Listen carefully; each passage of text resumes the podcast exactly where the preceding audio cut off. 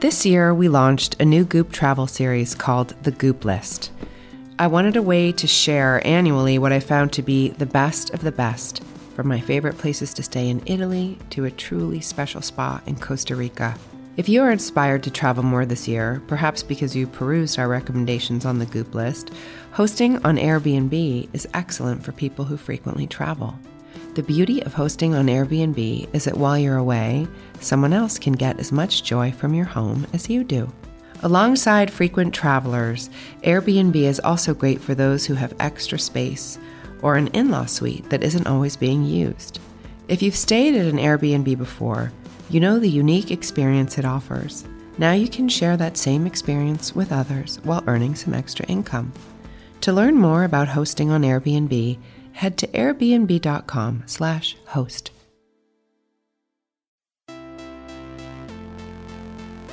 When you are pioneering anything or introducing new ideas to the culture, you get criticized. You do? Yeah. Did you hear about that? I didn't find the one. I found someone I respected and we made it the one. In a sort of longing kind of view of love, people understand each other as if by magic. Nothing in itself is addictive on the one hand. On the other hand, everything could be addictive if there's an emptiness in that person that needs to be filled. I now know that nobody changes until they change their energy. And when you change your energy, you change your life. I'm Gwyneth Paltrow.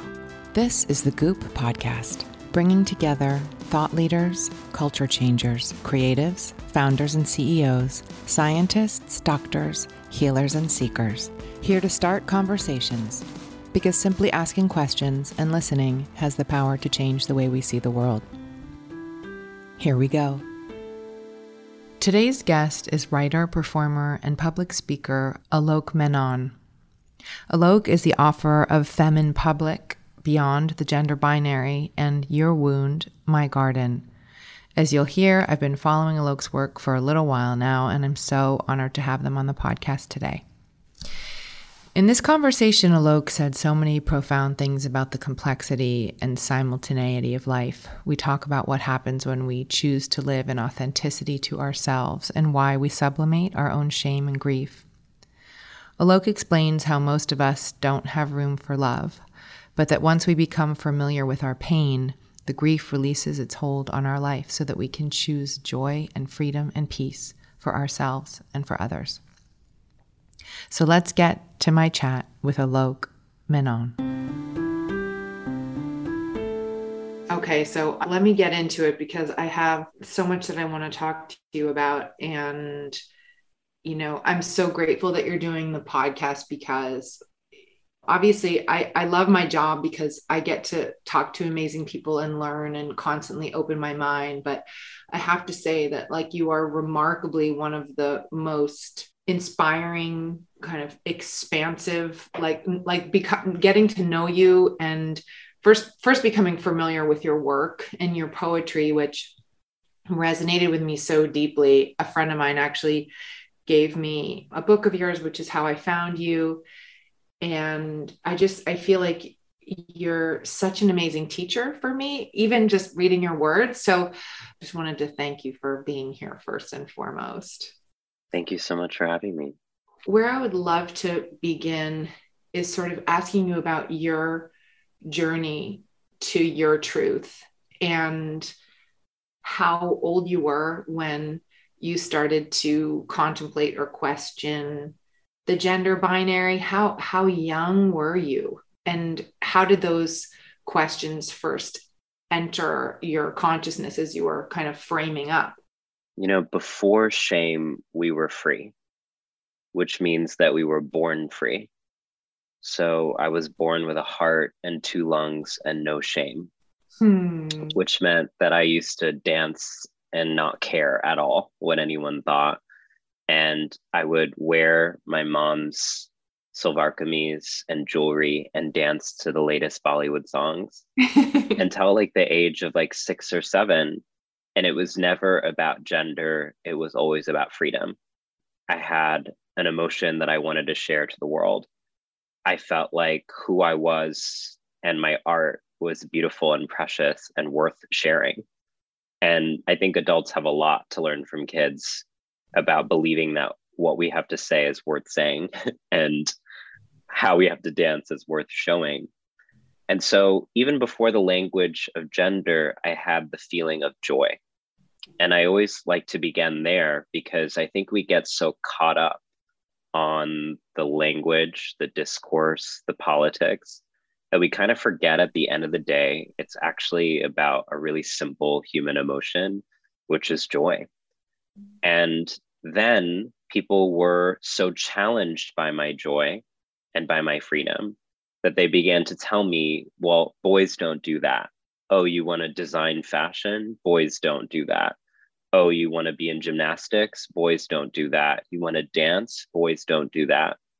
And so, boy was actually a sort of Trojan horse for shame. Mm. It was, you need to keep quiet, stop dancing, stop experiencing your joy. And so I try to flip that question and say, it's not when I first knew, it's when they first discriminated. Mm-hmm. Because it's about moving the sort of onus away from me towards how society continually feels the need to put us into boxes when that's not how we're born. So I would say by the age of maybe eight or nine, I fell into a deep depression because I couldn't understand why the things that brought me so much joy were also bringing me so much punishment. Did you internalize the shame at that age? 100%. I genuinely believed that there was something wrong with me and that if I could just change myself, then I would make the world a better place. And so that's, I think, the situation that a lot of LGBTQ youth find themselves in is you're made to feel as if everything is your fault and you can't ever think that what you are is precious and beautiful or, or, or righteous or right because at every level in culture you're told that you shouldn't exist mm. and so there wasn't even a, I think at that point i didn't even have a frame of reference that there was anyone like me or that what I was experiencing was not just about me. All I knew was that I was a problem. And so, how did you navigate through those waters in, into adolescence? I'm really glad that we're having this conversation now because had we had this a few years ago, I would have been really cruel to myself. I mm. would have said things like I was super repressed and really closeted and self hating and dissociated and sure there's an element to truth to all of that but i'm really trying to do this punk thing which is being compassionate and actually understand that i had to go through all of that to get to where i am now. Like there's no way that i would have the self-acceptance i have now if i didn't have that kind of self-repression that i had then. So what i did is i did a disappearing act. It was my first major performance art piece I was missing an I was missing an action for over a decade. I just literally self-immolated. I completely became a shell of myself and I did it so masterfully that everyone thought that I was happy and that everyone thought that I was just a successful, smart, bright student. But I had this deep internal anguish that I was feeling like basically, okay, there's never going to be a place in my life where I can be free or me and so I, I just kind of operated under the premise that in order to survive, I had to shut up. Mm-hmm. And so I started to wear only black.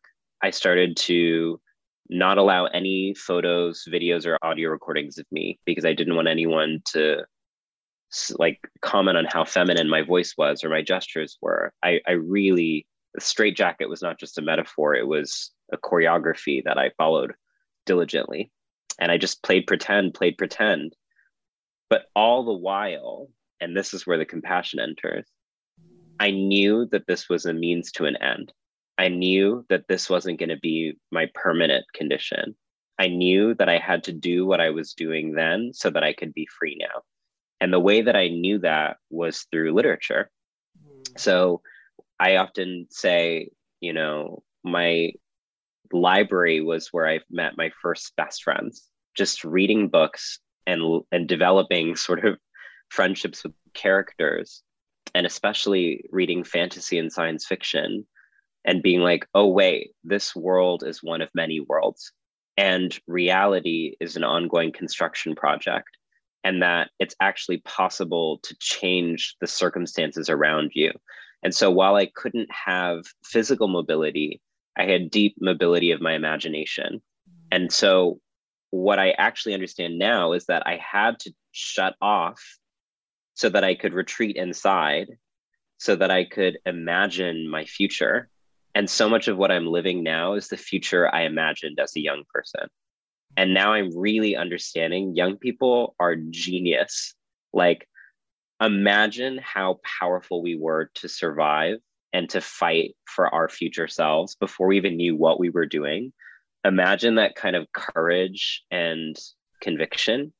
And so now I'm trying to say, like, no, I, I actually am proud that my body innovated to dissociate. I'm proud that my body created the capacity for me to live the life that I'm living now. Sure, we wish that the road was less checkered with so many fewer potholes, but at the end of the day, it still got us where we needed to get. Let's take a quick break to talk about one of our partners. This year, we launched a new Goop travel series called The Goop List. I wanted a way to share annually what I found to be the best of the best, from my favorite places to stay in Italy to a truly special spa in Costa Rica. If you are inspired to travel more this year, perhaps because you perused our recommendations on the Goop list, hosting on Airbnb is excellent for people who frequently travel. The beauty of hosting on Airbnb is that while you're away, someone else can get as much joy from your home as you do. Alongside frequent travelers, Airbnb is also great for those who have extra space or an in law suite that isn't always being used. If you've stayed at an Airbnb before, you know the unique experience it offers. Now you can share that same experience with others while earning some extra income. To learn more about hosting on Airbnb, head to airbnb.com/host. Okay, let's get back to the conversation. I'm curious at what point or how your parents were relating to you through this period of time and how your relationship with them is now. I read this um, quote once, and as a parent, I found it particularly terrifying because it was something like parents will do absolutely anything for their children except let them be who they actually are. Mm. And, you know, it gave me chills, and I thought, oh my God, what are the unconscious ways that I'm not letting these guys be who they actually are? And what is the unintended consequence of that? Through no fault of their own, right? We're all living in these like incredibly constrained constructs of what we're supposed to be and what's acceptable and what success looks like and all of that. So I'm just wondering what that journey was like for your parents. You know, I'm not a parent yet, but it feels like such a hard job. like, so I think in the past, I was once again quite cruel to my parents, being like, you didn't do a good job. And now I'm looking back and I'm like, you did your best because here's the thing my parents wanted me to be safe. Yeah. And they thought safety meant conformity. And they thought that if they didn't speak about the thing, then the thing would go away. So my parents knew that I was different. I mean, I literally only wore my sister's clothes when I was a kid. Like my aunt, who's an amazing lesbian activist, clued in my parents even before I knew your kid is going to be queer. Get ready.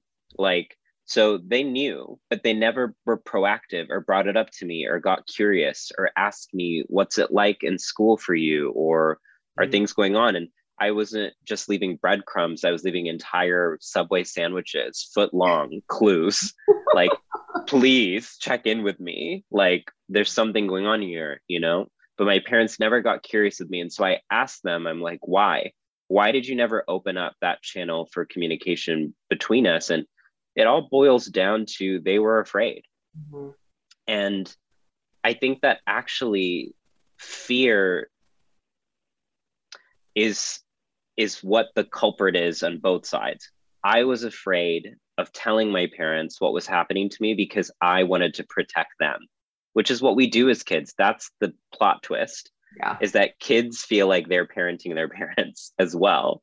And so I didn't want my parents to know that I was being bullied and persecuted because I didn't want them to be sad or hurt. And then my parents moved from fear because they didn't want to bring up gender or sexuality with me because then it would be real, which means then what I was going through was real. And so what fear does is it makes us live in this mythological land where we fear manufactured, made up things, and we can't even pay attention to what's real and concrete in front of us. And so, what I've been trying to do with my parents now is to really practice something that we never did when I was younger, which is actually be honest about what we feel. And it's been a real transition because I think it's so easy to retreat into mom, child, like into the role and not the person. But what I've been trying to introduce to my parents now is like, I see your complexity and your humanity. You see mine. Let's not default into these roles. Let's be honest. Be honest to me about your resentment and your bitterness and the ways in which like being a parent prevented you from pursuing things you wanted to do professionally. Be honest with me about your jealousy about the life that I've been able to carve for myself that you couldn't because of the failure of your imagination. And once we put that on the table, that's when we can work through it. Because I think what the fear actually all boils down to is it's a fear of losing each other. I think my parents were afraid that they would lose me, and I was afraid that I would lose them. And now what I'm trying to say is like, whether or not we like it, we're stuck together for the rest of our lives.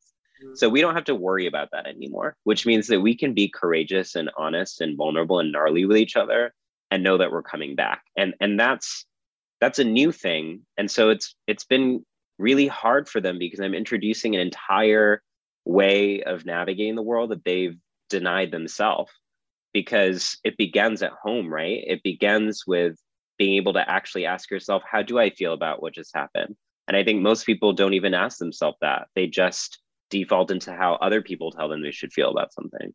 And it's so interesting because I also think that generation of parents, the margins were so narrow, right? They really weren't raised with any kind of understanding that paradigms are meant to be broken. You know, it's all sort of like, what will the neighbors think, you know, Mhm. um, in a way that I hope I'm seeing, and I, I hope you are seeing too, the, the world slowly change or the arc kind of bend to, towards more understanding and kind of like widening of what we're comfortable even contemplating, you know? Mhm. Well, I think that people are slowly waking up to the spiritual death and hollowness of prioritizing your neighbor's point of view over your own.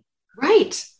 And Right. so it's been beautiful because now my mom, who is in her 60s, is able to really have co- courageous conversations with me like, whoa, I was taught to believe that stability would come through being married, having kids, family.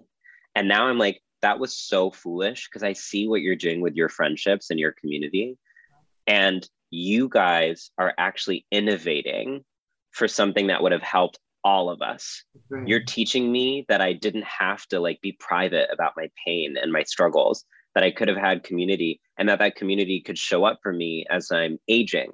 And I'm like, yeah, mom, queerness can save the world. It's not just about like LGBTQ communities, it's the ways that we've fashioned the kinds of vulnerability rituals we have. Because what is coming out but a ceremony that every person needs, not just queer people? Even straight cis people should be able to say, hey, everyone, who you thought I was is not who I want you to see me as. And I need you now to see me for the real me. That's amazing. Like, we all need that ritual.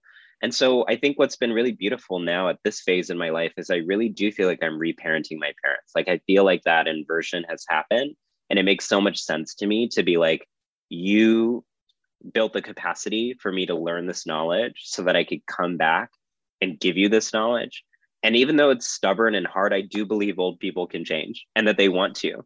And that the the way that they change is not through, once again, an emphasis on the language.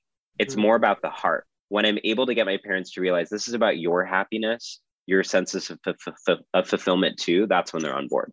Mm-hmm. And I think you said something as it pertains to parents, you said something interesting around, you know, sometimes it's us, the children, that have to sacrifice the parent child dynamic in order to see them as hum- full human beings with all of their complexities and everything. And I'm older than you, not exactly my generation, but I do think mm-hmm. there's something in this generation below where there's an opening and an allowance for this kind of contemplation and accountability and and i think it's okay that it's our responsibility in a way to create this space for our parents to hold them in it and say i'm going to unhook from the dynamic of being your daughter or your child and i'm going to allow for this new thing to occur and grow between us and you know, kind of let go of the resent when you're saying reparenting, it's because the child is sort of making the first move, right? And saying, mm.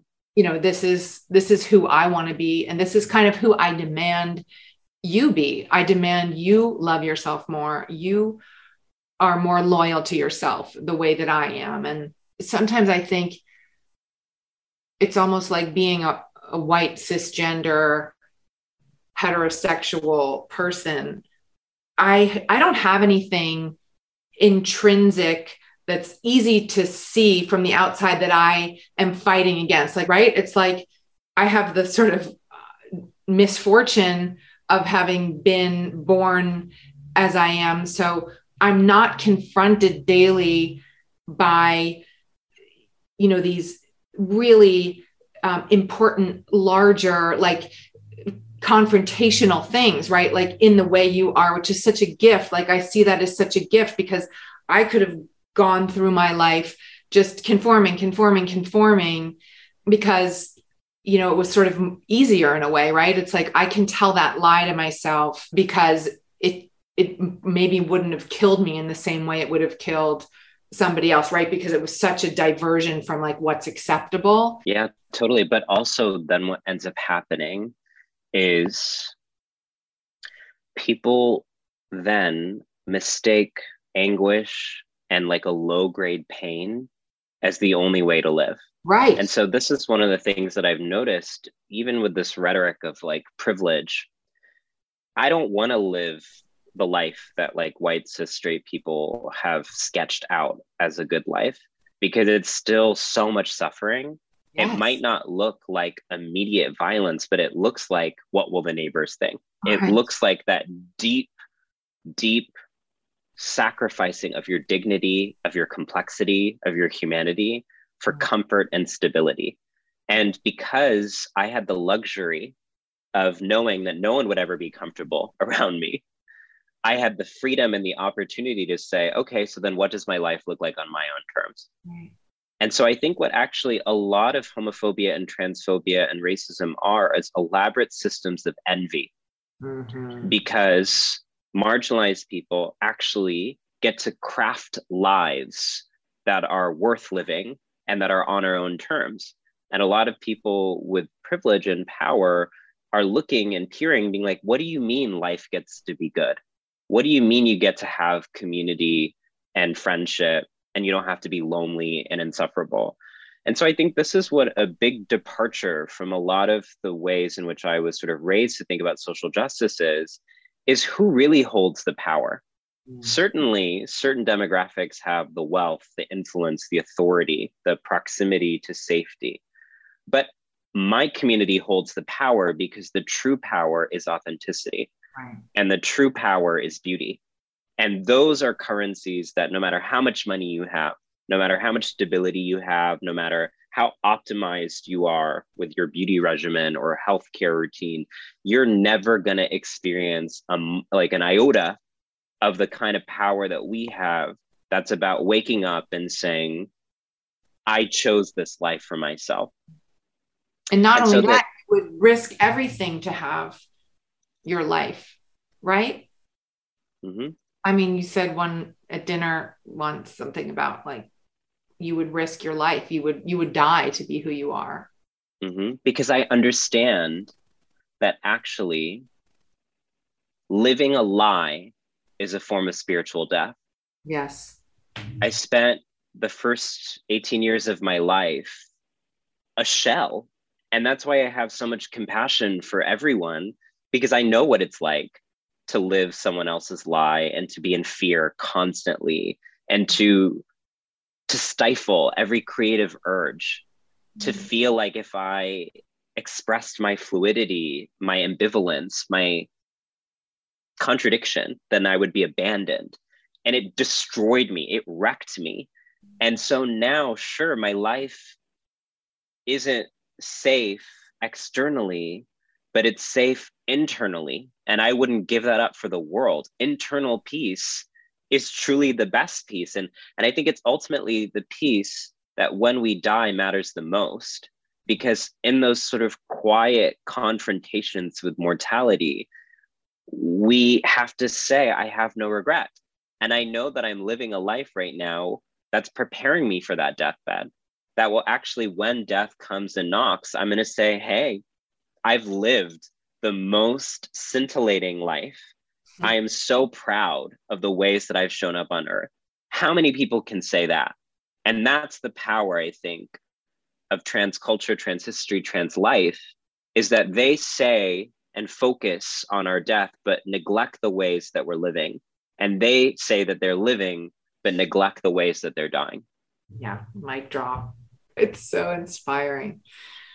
I wanted to ask you a little bit about how you cultivate that abject loyalty to yourself is it a consciousness or are there tools like how how how do you do that i'm really glad that you're asking that because i want to make sure all the listeners know that this is possible for everyone right. regardless of your identity. Even if you have been kind of incapacitated and shielded with your privilege and your power you too can do this.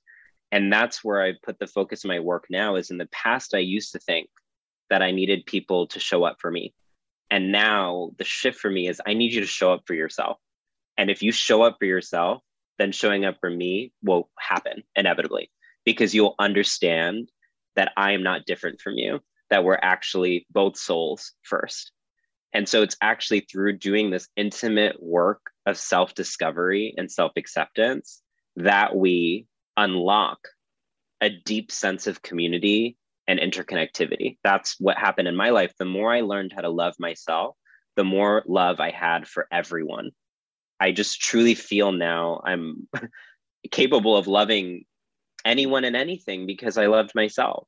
Mm-hmm. So, the way that we began that process of self love is I, I, think about the work of the late, great Bell Hooks, who is an amazing Black feminist writer she says most people say they want love, but true love requires courage because it requires us to say that we've never known love, because love cannot coexist with abuse. And most people are defending the narrative that they can.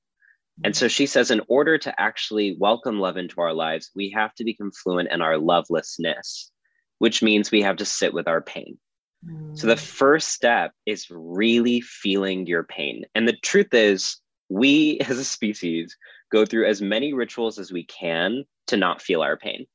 We have so much unprocessed grief, so much. And the thing is, we feel like we become a bad person if we have grief because we're complaining or we're selfish.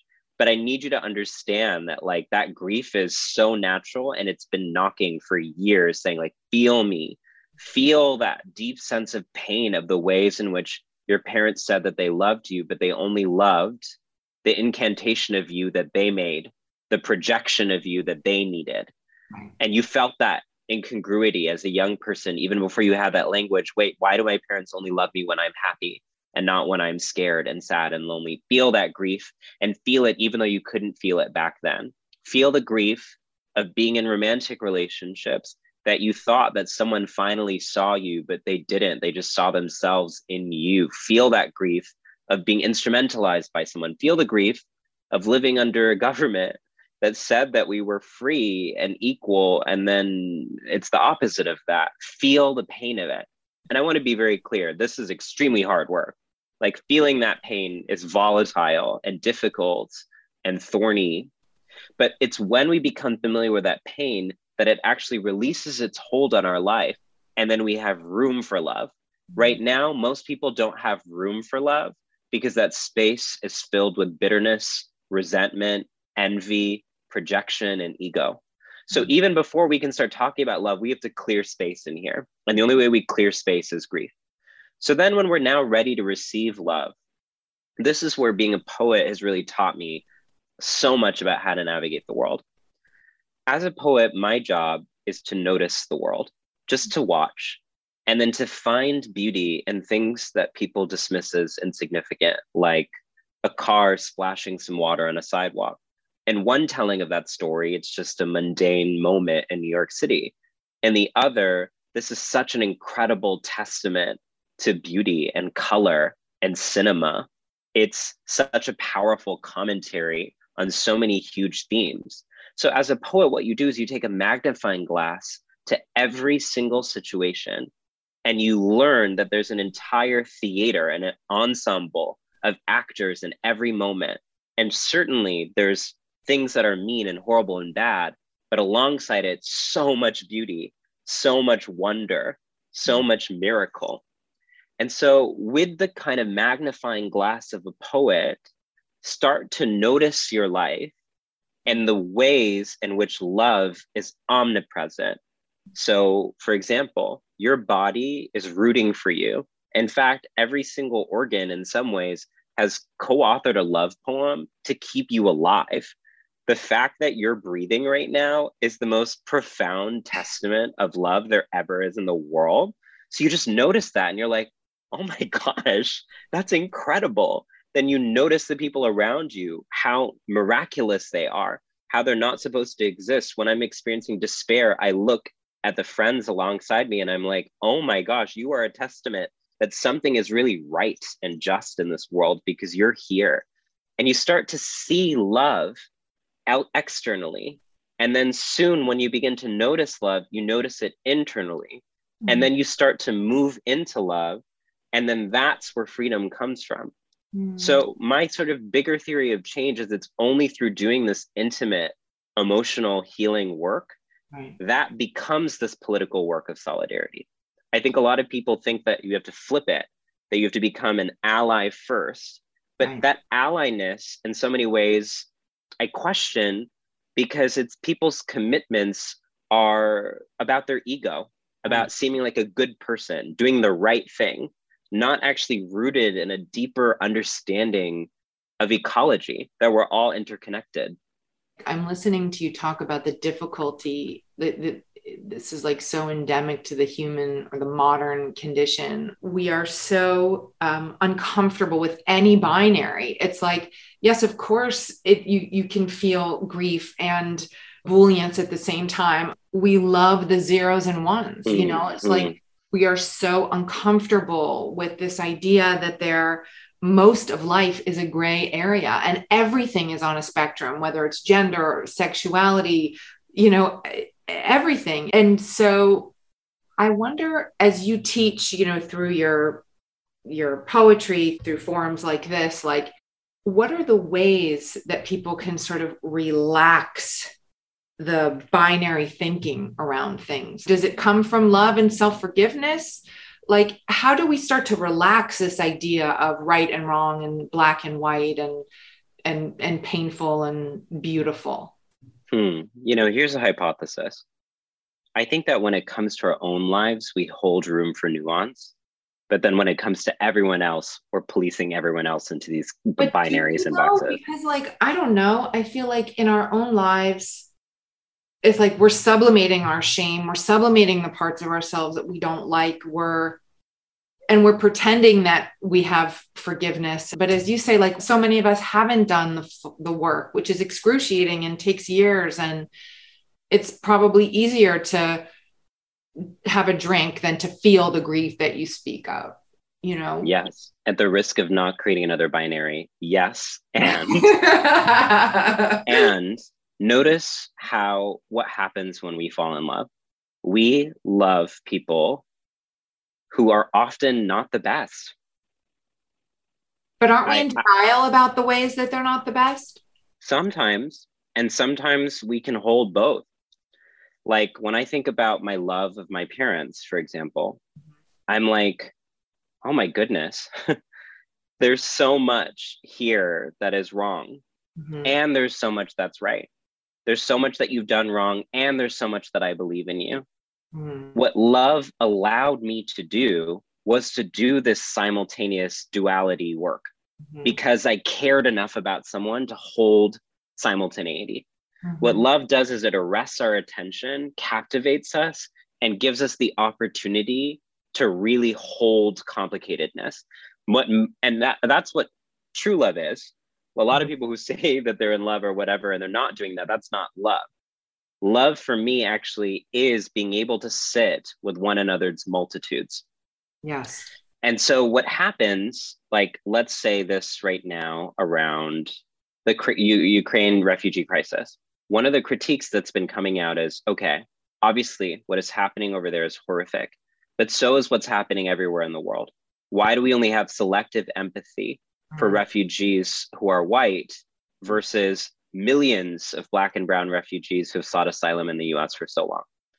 We're able to see ourselves often because of the ways we've been primed from racism with people fleeing from Europe and able to afford sympathy, empathy, simultaneity. But that's because of love ultimately. So, what I'm trying to su- suggest is what if we took that love that we've been taught has just been to see people who are like us, and we actually cast a wider net? That love would allow us to see every single refugee as worthy. That love would allow us to see every single refugee as struggling.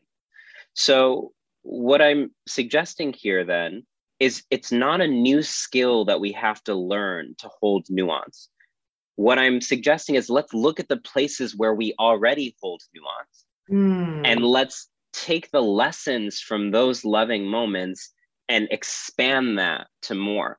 Because I think everyone holds, like, I think you know, one of the things people say to me is, why are you inventing new genders and new words? It's so complicated. I'm like, you understand like NCAA sports brackets. That's really complicated. But because you love sports, you put in the time to understand those nuances. So there are ways in which love is motivating people to do complex thinking. It's just that people are only loving certain things versus others. So, what I always try to do is never operate from the premise that people don't have something, don't have the capacity to learn. Like, so often people will tell me, people just aren't ready for what you have to say. And I reject that people are always ready. People already always have the skills. You just have to reactivate where it is and put it into a new place. So that's why when I speak about love, even when I'm saying you have to come into touch with your lovelessness, and every story of lovelessness and grief and pain, there's still a narrative of love because in order to even say I've only known lovelessness, you're practicing self love because that's a really difficult truth to name. And the fact that you name that truth suggests that there's some desire in you for healing. So there is always a desire in us for healing. There is always in us a desire for expansion and community. It's just that that desire gets narrowed and misdirected. That's mm-hmm. what anxiety is misdirected love. That's what anger is misdirected love. That's what hatred is misdirected love. And so, my job as a teacher is not to teach people how to love, but rather to take the places that they're already loving, show that as love, remind them, and expand that. It's really interesting living in a time where we're having these conversations. Although, if I understand correctly, this idea of male female gender is actually quite modern. So I'm saying we're we're having this conversation now, mm-hmm. even though this used to be sort of just part of the world. So now that we're living in a time where this is such an important conversation, you know, people are challenged by this idea of transgenderness. Like in the DSM, it was, you know, considered a, a mental illness at some point. It's like it's been in the culture in a way that now we're able to start to look at it with acceptance and curiosity. Like you said in the beginning, you're doing this in a punk rock way, right? It's very conscious, right? The way that you are expressing yourself in the world. You know that it's challenging for people who have other ideas of like what we're supposed to look like in society or walking down the street. And I wanted to talk to you a little bit about that chutzpah and like punk rockness and how you're able to cultivate that without fear. And at what point does do you shake off that judgment. You know, you talk about having your hair, your earrings as a way of like starting the conversation. Yeah, totally. You know, I'm really glad to speak to you at this moment because right now there are over 200 pieces of anti LGBTQ legislation in the US.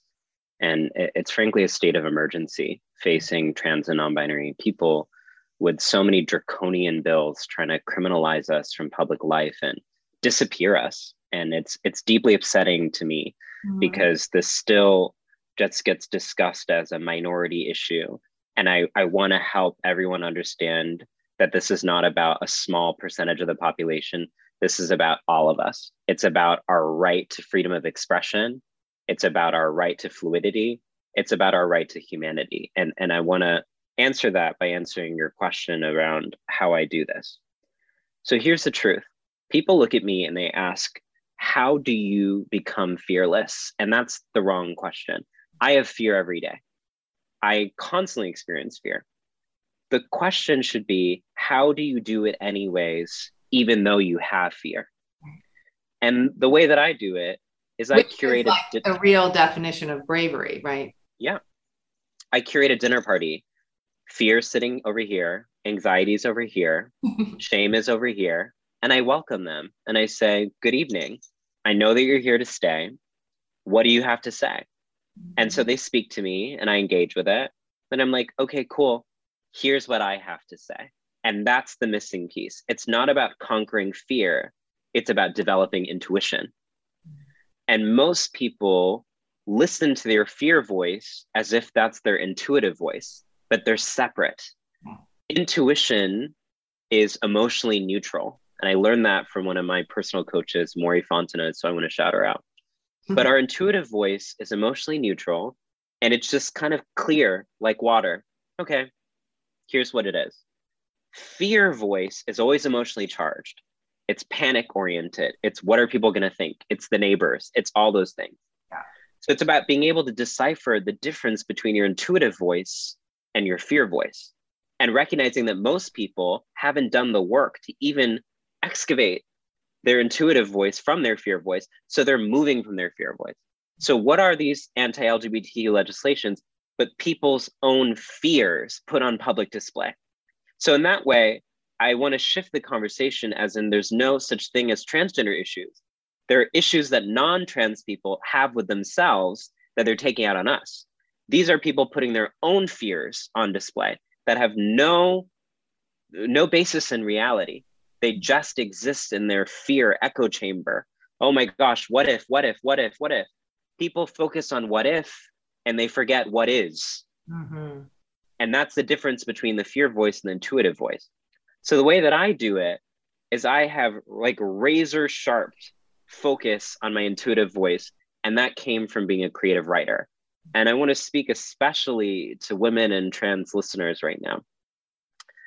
In a patriarchal society, often the only self image we have, the only self narrative we have, is what cis men have told us we should be. And that's why the history, feminist literature matters so much to me is it's because it's one of the few forums in the world where women and trans people can actually say what do i want to be right. and where you don't even have to be a body, you just write. And so the way that I developed an intuitive voice is I started to write. Mm. The most writing I do is not public. I keep a daily diary of every single thing that I think and feel. And I've done this now for almost 10 years. So you can ask me, what were you feeling on March 15th, 2014? And I can let you know what exactly I was feeling. Mm. And that work has continued to save my life because then when the fear voice comes in, I can go back to March 15, 2014 and say, I wasn't afraid then. I actually was making this decision. It made so much sense. And so I'm able to see how actually fear warps reality because I have reality right there.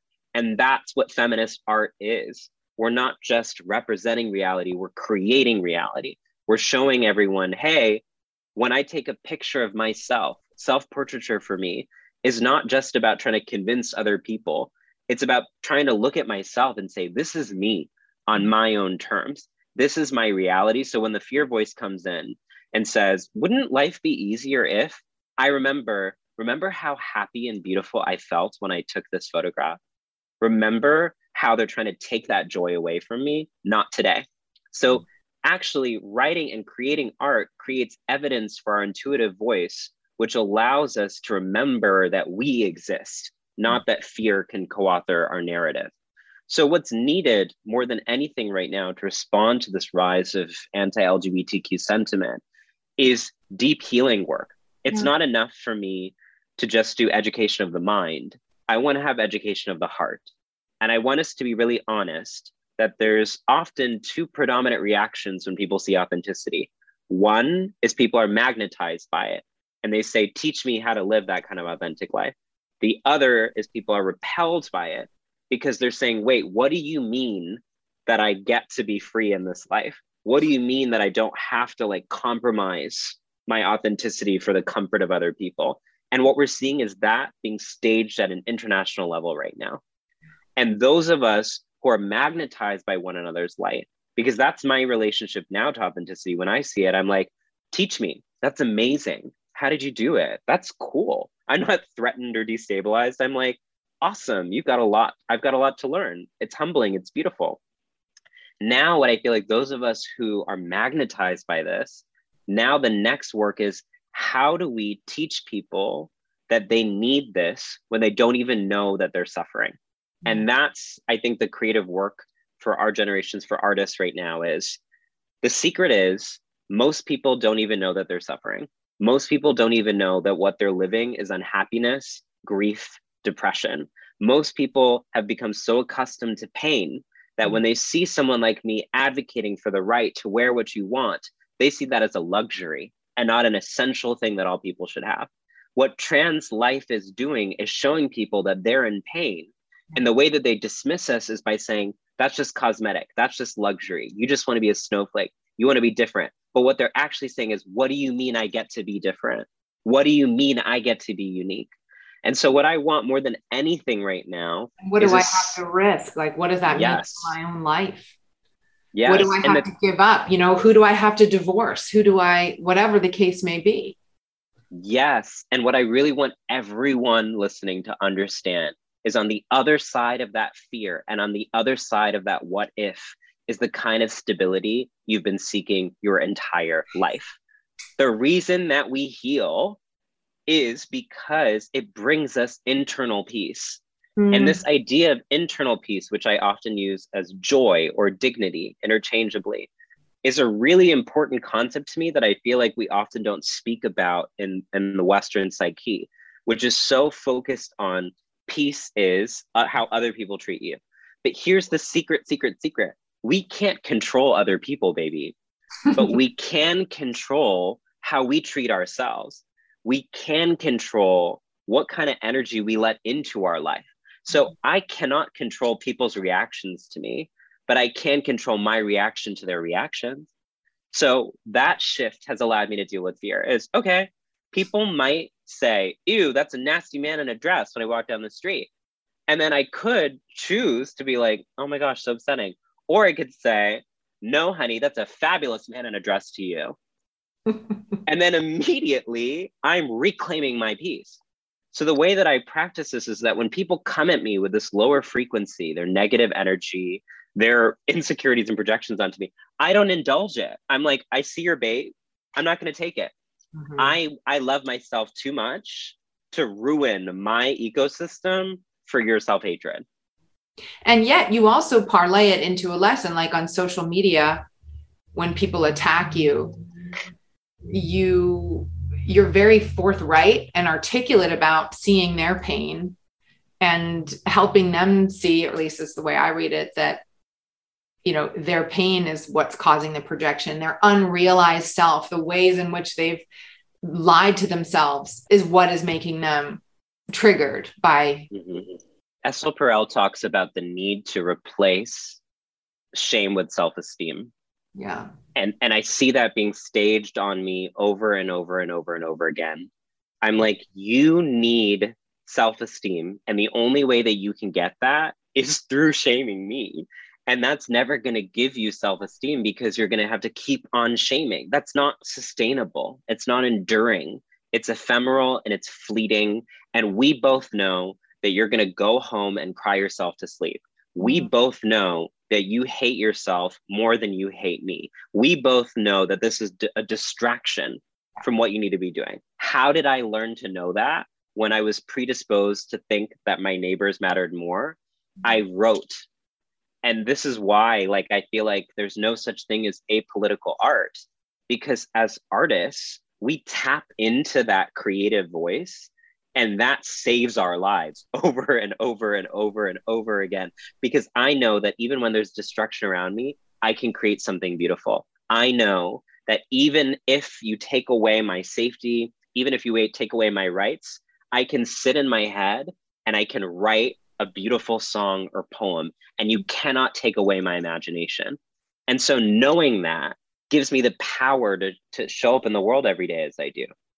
Because that is cultivation of self energy. I mean, I, I sort of experienced a bit of this as having been a public figure for so long and been had a lot of projection and derision and misunderstanding. And that was a key turning point for me when I realized that I was representing something unrealized in in somebody and although it's a painful process you know whether whether you're a public person or not whether you're just in society and you're shouldering all kinds of conforming or or projections from other people. But like what you're doing is facilitating healing and sort of t- you know shining the mirror back onto people and saying hey just like contemplate this. Just think about this which which is so powerful i want to be clear that i'm still in the trenches yes like, of course we all are of course know, of course there are days where i'm like so operating from my highest frequency and then there are days where i'm like crying being like why doesn't the world understand me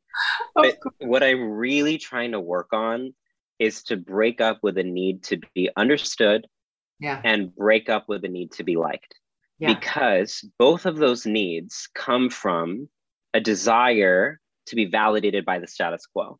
And if my job on earth is to be a change agent, why would I want the status quo to validate me? The pre existent parameters and definitions are the ones I'm trying to change. Mm-hmm. So when I look at people who have catalyzed meaningful change historically, people did not like them when they were making the changes that they were making in their life and they did it anyways you know? My my greatest sort of writer and inspiration for me is james baldwin. Mm-hmm. and i really recommend people read james baldwin's essays. And he writes about this very articulately. He says you don't like me. It really hurts my feelings that you don't like me. But my job as a writer is to reveal the unconscious of the nation. Mm-hmm. and i'm going to keep doing it anyways even if you don't want to hear it. And mm-hmm. james baldwin's persistence gave me the ability to be persistent. And mm-hmm. that's what it is is it's not i can't give you a template of what it means to live a free life but what i can show you is that i'm trying and that people before me have tried.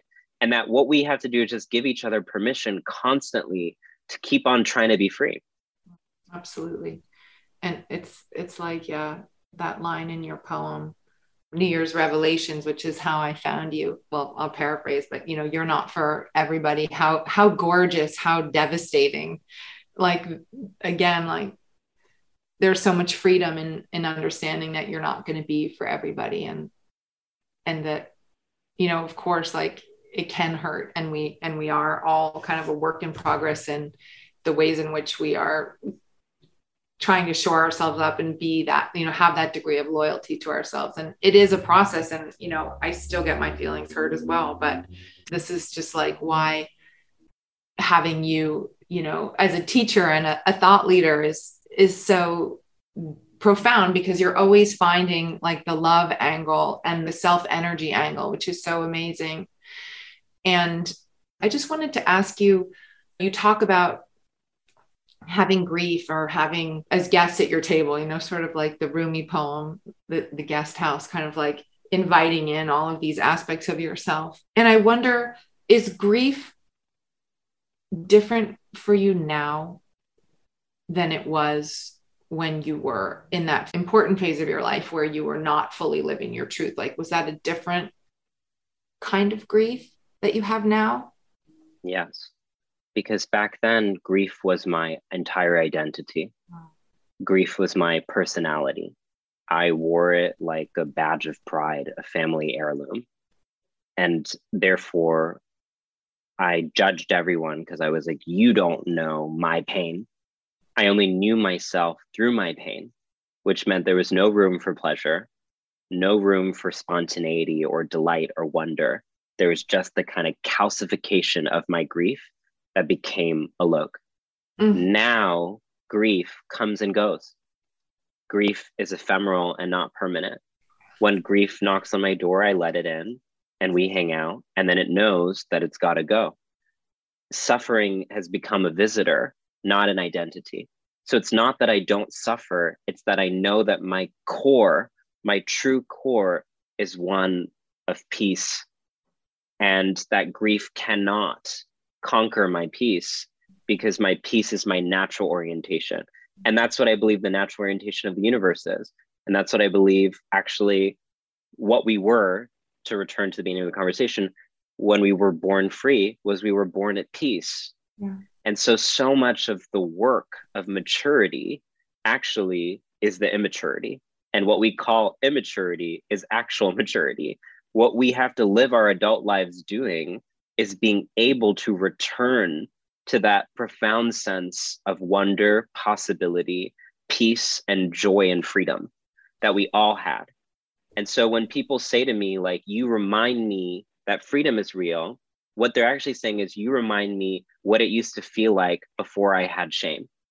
And it's something in you. So let me be a lighthouse that helps you see what you once were. Don't leave it at just like Alok or just trans people, because that's where the dehumanizing happens, is that we replace tragedy with triumph we put people on pedestals and prevent them from being humans, it's the same projection. What I really am trying to do in the world is to actually say within all of us, within all of our DNA, within all of our hearts, is a kernel of possibility. And we can either water that or we can continue to stifle its growth. And what I want is not a conversation just about gender. That's the tip of the iceberg. Yeah. Gender is a location to have this bigger conversation, which is who are you outside of what you've been told you should be? And asking that question every morning is my daily practice. Who am I going to be today? Who am I going to create in myself? How am I going to live my best life and not wait for heaven, but embody it here right now? How am I going to choose love over fear? Because our brains don't just contain memory, they are memory. And so, actually, the way that we relate to the world becomes the world. And so, that's where this internal peace stuff is really important is we have to shift the ways that we relate. You made me cry. oh my God. I really love you. You're just, you're such a blessing to this world. And thank you so much. Thank you for listening to my conversation with Alok Menon. You can find Alok on Instagram at Alok V Menon. Thanks for tuning in. This has been a presentation of Cadence 13 Studios. I hope you'll listen, follow, rate, and review all of our episodes, which are available for free on Apple Podcasts, Spotify, Audacy, or wherever you get your podcasts.